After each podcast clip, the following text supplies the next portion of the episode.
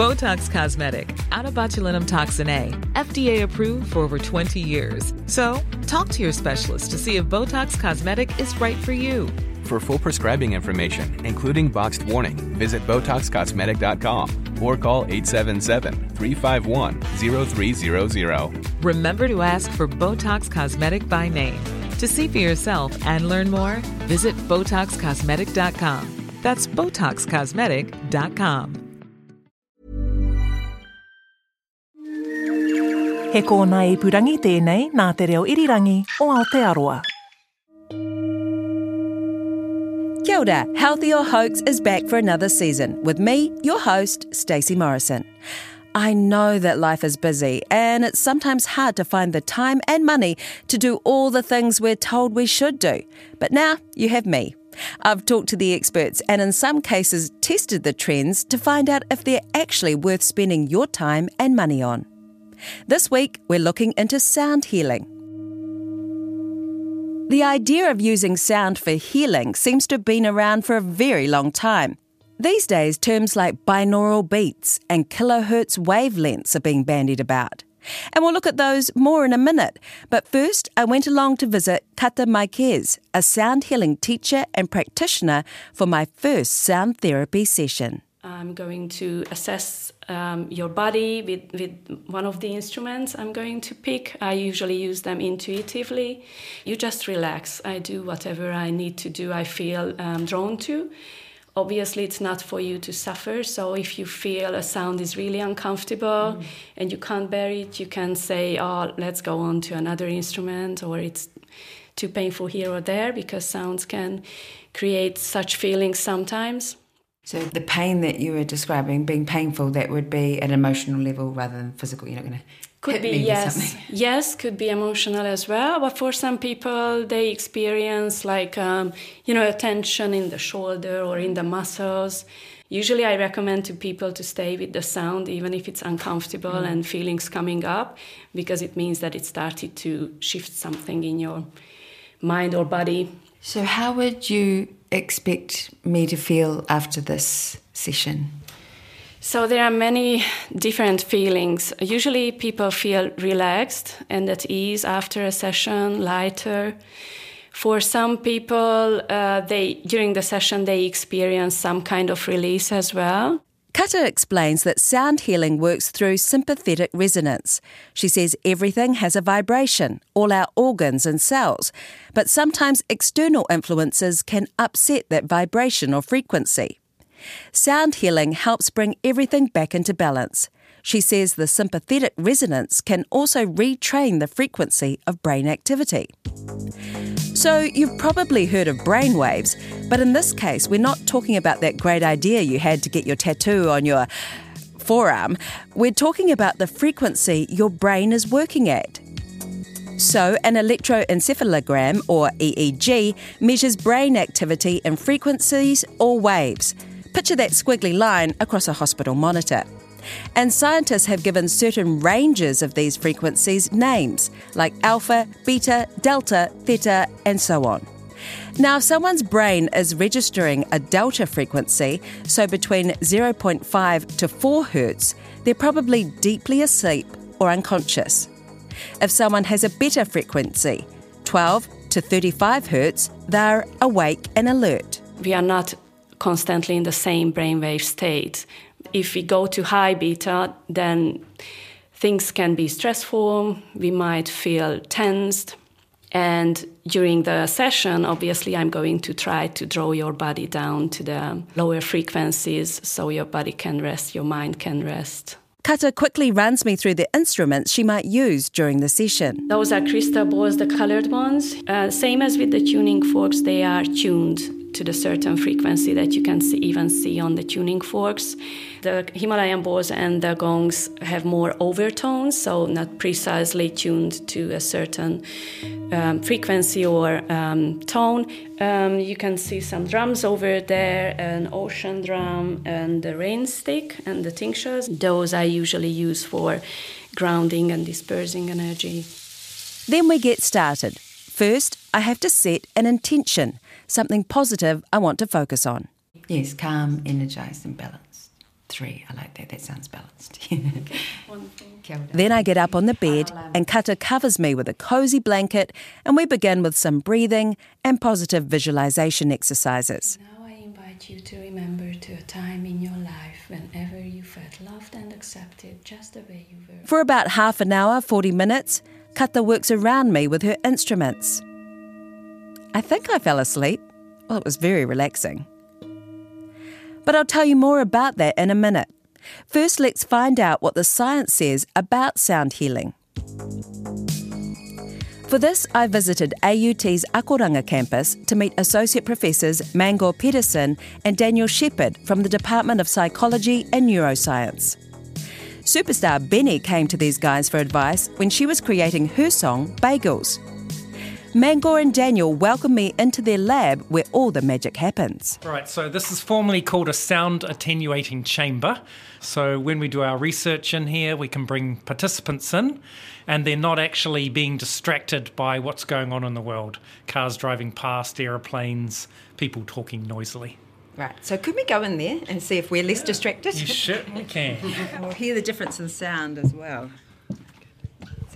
Okay, so you were talking about when people come in here for an experiment, what happens? So, in this booth, it's ideal to measure several different things. Uh, one of the things we measure is the electrophysiological activity from our brain. So, our neurons fire, and then we can pick up those signals with an EEG cap, which has electrodes on it. Uh, we also uh, fit several other devices on participants, such as uh, monitoring of pulse.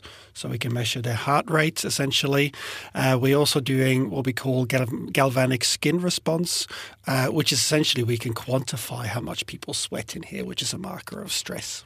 Oh, wow. So what stresses them out? A different kind of experience stresses them out. In our particular study um, that we did with Benee, for example, we played a variety of songs from very calming songs, soothing songs, to very agitating, sort of heart pumping heavy metal songs. So we see there that the responses are very different in people. They were literally stress and sweat in response to some songs. Yes. Okay, so tell us about the Benee experiment. How did that come about? All right, so uh, we did some research a couple of years ago looking at um, a piece of music that was um, promoted as the most relaxing song in the world. And that was uh, by a band called Marconi Union, and the song was called Weightless. And of course, uh, they didn't really have any evidence whatsoever to um, back up that statement. It was actually looked to be bankrolled by a marketing company. So, uh, Who would have guessed? yes, who would have guessed? So they took that Marconi Union's weightless and compared it to some less restful sounds. Which is um, construction sites and aircraft sound. And um, Fingers down the blackboard. yep, that's the one. They got people to listen to the sounds and then measured their responses and did find some evidence that backed up the claim that the song was relaxing.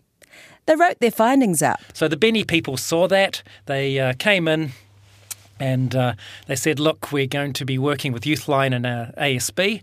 Could you give us some advice on how to sort of make a song, okay, that could be considered calming, appeasing, and relaxing? Benee went away and composed a song. And then Mangor and Daniel at AUT tested this song too. We did. So we took two types of measurements. Uh, the measurements uh, that I was interested in was the electrophysiological ones that Mangles just talked about. And the idea there is that we can actually take these measures and we can sort of uh, look to see whether an individual, at least uh, from the body perspective, is um, feeling stress or feeling mellow. And Mangor, what did we get to with the Benee song in particular? Yeah, so one of the interesting things for us was how little we understand about the brain and music. We feel things when when we listen to music. So there's got to be lots of changes in the brain, but because this is such a complex organ, it is quite challenging to disentangle specifically what's happening in the brain. So, what we were fortunate to do here was to play a range of different songs and put the electrophysiological recordings on people's heads. And what we found was what the Benee song had clearly less brain activity and connectivity compared to all the other songs.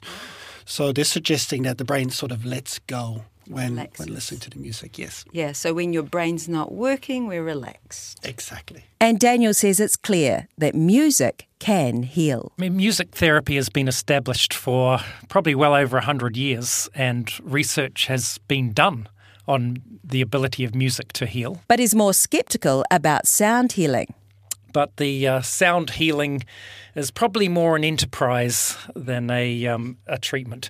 When we look at sound healing, typically we're looking at um, a particular movement that sort of uh, combines uh, meditation with a particular tone. Now, the, the tone that seems to be popular is 528 hertz. And the idea there is that when you meditate and you play this tone, uh, sort of perhaps once every 30 seconds or, or some regime like that. Uh, according to, uh, them, that will give you um, repair of DNA, relaxation, it will treat anxiety and, um, and depression, and it will put you basically into a better place. So the idea there is that uh, 520 hertz, which is the, um, the solfeggio tone, um, will do this to you. I'm listening to the tone of your voice, and that sounds like you don't really think that it has scientific backup. Right, yes. yes, the intonation of my voice is probably not supporting um, this. Um, we also have done in the past um, experiments on binaural beats where you get um, two slightly different tones in each ear, and the idea is that it produces an imaginary tone inside your head that then um, entrains brain activity. Um, we've done quite a bit of experimentation on that over the years, and we found that um, has not really uh, gathered uh, any um, scientific evidence. Um, but I will say that I think um, next year we will actually have a look at the um, solfeggio tone um, and we'll see what we can actually um, find. Update us if you decide I was wrong. Well, we need evidence, right? yeah. In terms of evidence and on the scale of healthy to hoax, where would you put sound healing? Well, I mean, sound healing does have the component of meditation, so I would put that at the healthy end. Um, when you add the tone to it, the tone in isolation, I would probably put that at hoax. Um, we do need to remember, though, that everyone is different and you know, sound is very subjective. So, so long as a particular sound, be it a nature sound, a tone, or music, can transport you to your happy place, then it's going to be good. We all use music in different ways, but if it makes you feel good, that's a good thing in the end, and the brain's going to have a good response from from taking a time out, being relaxed, and and experiencing good emotions. A sound healing session is roughly the same price as a massage. The message from Daniel and Mangor here is that there's not a lot of scientific evidence that sound healing can fix specific problems, and the studies we found usually ended with a call for more robust research. For me personally, Kata's sound healing was very relaxing and actually just a real treat. Obviously, everything is connected, and if we let our mind and body relax and calm down a little bit, the self healing process can start. So I, I always tell to people it's not me healing anyone or the, the instruments, it's your body, it's your own body's wisdom. Thanks so much for listening to this episode of Healthy or Hoax, hosted by me, Stacey Morrison. A big thank you to our guests for sharing their time and expertise with us. Healthy or Hoax is available on Apple Podcasts, Spotify, and iTunes, or wherever you find your podcasts. Hit that follow button so you don't miss an episode. Mauri ora kia koutou, wishing you the best of health. Botox Cosmetic, onabotulinumtoxinA, FDA approved for over 20 years. So, talk to your specialist to see if Botox Cosmetic is right for you. For full prescribing information, including boxed warning, visit BotoxCosmetic.com or call 877-351-0300. Remember to ask for Botox Cosmetic by name. To see for yourself and learn more, visit BotoxCosmetic.com. That's BotoxCosmetic.com.